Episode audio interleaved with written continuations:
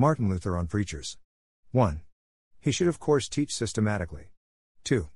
He should have a ready wit. 3. He should be eloquent, forceful, clear, and expressive. 4. He should have a good voice. 5. He should have a good memory. 6. He should know how to make a beginning and when to make an end. 7. He should be sure of his doctrine. 8. He should venture and engage body and blood, wealth and honor in the word. Be passionate. 9.